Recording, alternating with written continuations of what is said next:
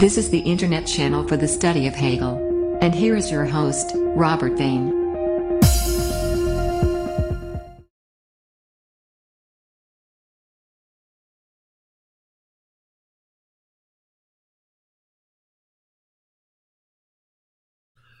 Good morning, good afternoon, good evening. Welcome back to my Hegel course. We're studying paragraph 508 of the Encyclopedia in this episode.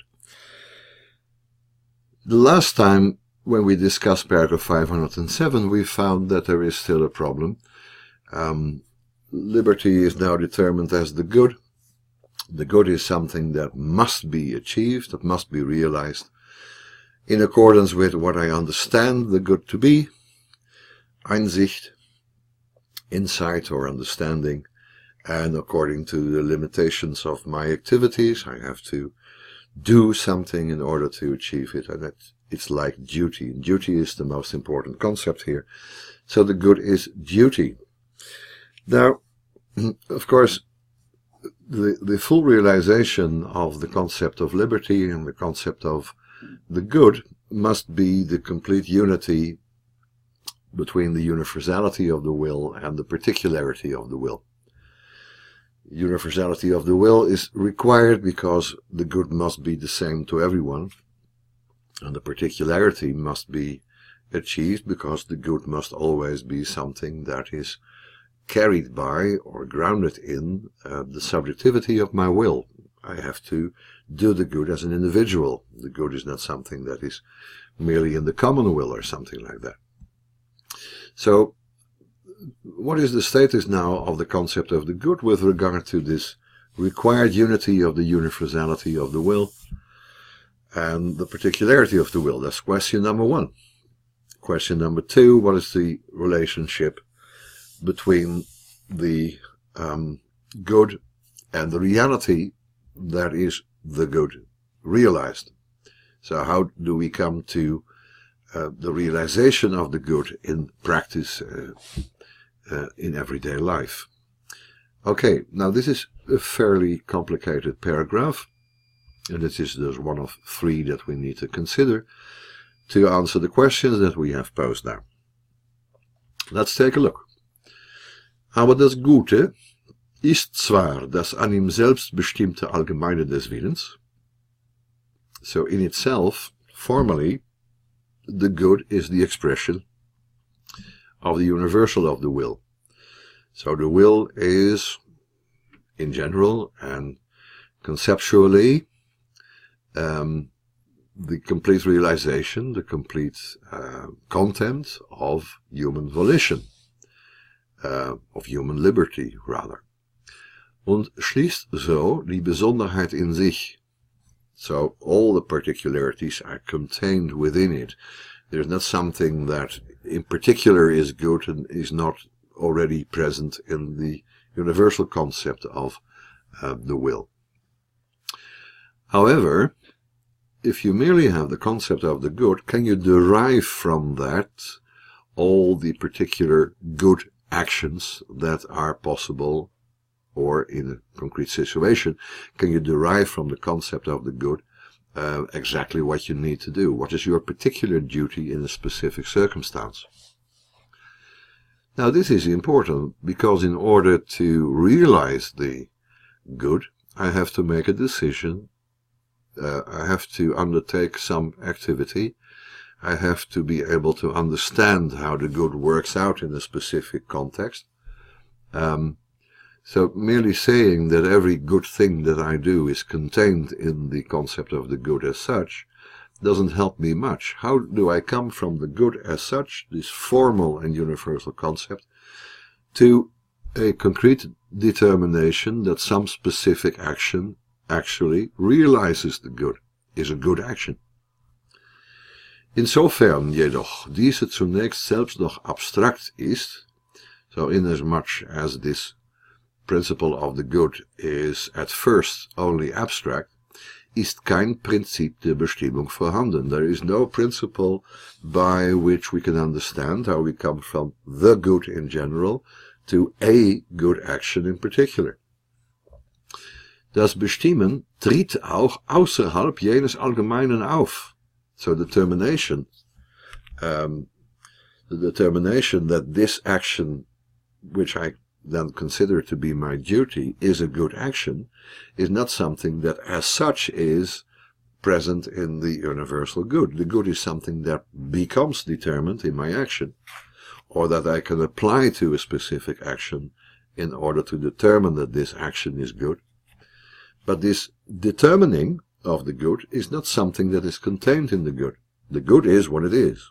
It's das an und für sich, uh, allgemeinen des Willens. Um, but um, a good action is a determination of the will, the insight, the decision, the activity to realize it, the determination that something is a duty. The determination that something is a duty is in itself not contained in the concept of the good.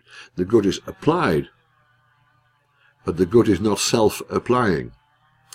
If it were the case that the good is self-applying, then um, there would be no need for a moral subject to consider his actions, to consider what is right for him to do, what is his duty in a specific circumstance, because the good would actually present itself um, in any situation as the duty that is uh, there for me to do. And obviously that is not the case, and the moral subject has to have some kind of process of reasoning to determine the good, and that process of reasoning uh, occurs outside of the good itself. The good is not self-determining. I am determining what is the good. And that sort of makes it obvious that there is a, still a distinction or a contradiction between the formal universal of the good and the particular realization of the good. Let's say um, I have a situation, I determine that it is my duty to help someone cross the street. Now this uh, deliberation is occurring outside of the good. The good does not present itself as the need of some woman to cross the street, etc. I have to determine that. And if I have to determine that, that means that the particularity of my will is at least separate from the general idea of the good that I'm applying here. Because I'm saying this particular action, this response to the need of someone, is my duty on the basis of the general concept of the good, but it's not the good that is self-applying or self-determining here. It's me that uh, is doing the determining. So, das Bestimmen tritt auch außerhalb jenes Allgemeinen auf und das Bestimmen des Freien gegen dasselbe für sich seienden Willens erwacht hier der tiefste Widerspruch. Um, so let's translate first. Um, so this determining occurs uh, outside and beyond this universal good and as a determination of the free um, will that is for itself and distinct from um, this universal, um, we have here the birth of the most deep contradiction. Let's take a look for a moment uh, the translation of paragraph 508. But though the good is the universal of will, a universal determined in itself, thus including in it particularity, still so far as this particularity is in the first instance still abstract, there is no principle at hand to determine it, such determination therefore starts up also outside that universal, and as heteronomy or determinants of a will which is free and has rights of its own, there awakes here the deepest contradiction. Uh, so uh, the good is outside of me, the, there is heteronomy in that sense, I'm determined by the good in one sense, and yet uh, I'm determining my own will which is free and has rights of its own. Now this is more or less a paraphrase of, uh, of Hegel, but still it's obvious to see what is going on here. Okay, let's return to the German text. With the alpha, Greek letter alpha, we have the first um, remark here. Um des unbestimmten Bestimmens des Guten willen gibt es überhaupt mancherlei Gutes und vielerlei Pflichten, Pflichten, deren Verschiedenheit dialektisch gegeneinander ist und sie in Kollision bringt. Now, because this determination of the good in itself remains merely formal, uh, we only express the necessity of a concrete deliberation and activity of uh, free will. Because that is the case, the good is determined, but how it is determined and what exactly is my duty is not contained in the concept of the good. Because of all that, there is a lot that can be called good, and there are a lot of different duties. Now, uh, their difference, Verschiedenheit, is not simply um, something neutral um, that we can leave alone.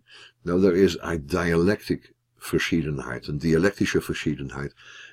That means that they are opposed to one another.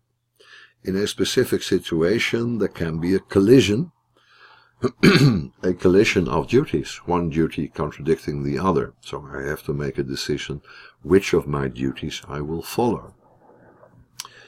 Zugleich sollen sie in Übereinstimmung, Übereinstimmung stehen um der Einheit des Guten Wille. So remember, if I have two duties to perform, I can only perform one. Obviously, when I have to choose one of them in order to realize that duty, to fulfill that duty, I am contradicting the other duty that I have. So if there is a collision of duties, I will fail the one in order to achieve the other. Now, this can't be because the good is one and the same. It's an und für sich bestimmt. It's determined in itself or for itself. Um, Every single duty, however, dennoch ist jede, ob sie schon eine besondere ist, als Pflicht und als Gut absolut. Uh, if I determine that something is my duty to do, that's the absolute good for this situation. But if I have to, because of my insight, my understanding of the situation and the good, if I have to determine that there are two contradictory duties, both are absolute. Das Subjekt, das Subjekt soll die Dialektik sein, welche eine Verbindung derselbe mit Ausschließung der andere und so nach mit Aufheben dieses absoluten Geltens beschließe. So that is part of the decision-making process. Whenever there are contradictory duties, I have to make a choice, but that choice will always bring me into conflict with myself because by performing one duty, I will be contradicting the other duty. Um, let's try and make a, uh, give an example of that. Suppose that we have the duty, of course we have it, but uh, for our example, let's um, introduce the, the duty to uh, take care of your family, of your children. And let's suppose that you're unable to do so by um, doing your work and earning money. And now you have, the, on the one hand, the duty to um, take care of your family, on the other hand, the duty not to steal. That's a duty as well in a specific situation. Um, if there is uh, a bag of money that is not mine that I can grab and take home with me, um, it's obvious what my duty is to leave that bag alone, or let's say I found it uh, it's my duty to return it to the rightful owner. So I have two duties, to return it to the rightful owner and to take care of my family. I might decide, it's possible on the basis of this formal concept of the good, I might decide that my duty to take care of my family is a higher duty, or at least a duty that I will turn to in order to achieve it, than uh, the duty to return something to his rightful owner. So by doing one duty, by achieving one duty, I will contradict the other. The same way it goes the other way around. If I return it to the rightful owner, I'm still not fulfilling my duty towards my family. So in that um, uh, example, we have a collision of duties and the necessity to decide. And by deciding, I'm taking away the absolute character of the duty that I will not perform.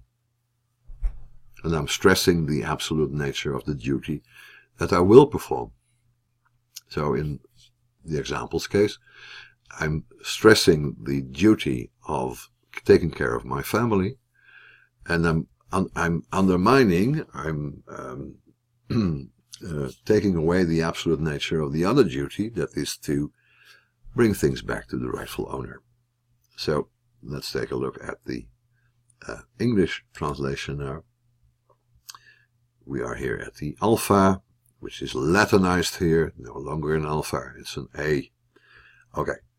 In consequence of the indeterminate determinism of the good, there are always several sorts of good and many kinds of duties, the variety of which is a dialectic, dialectic of one against the other. So not merely um, a variety, it's also a bunch of contradictions and brings them into collision.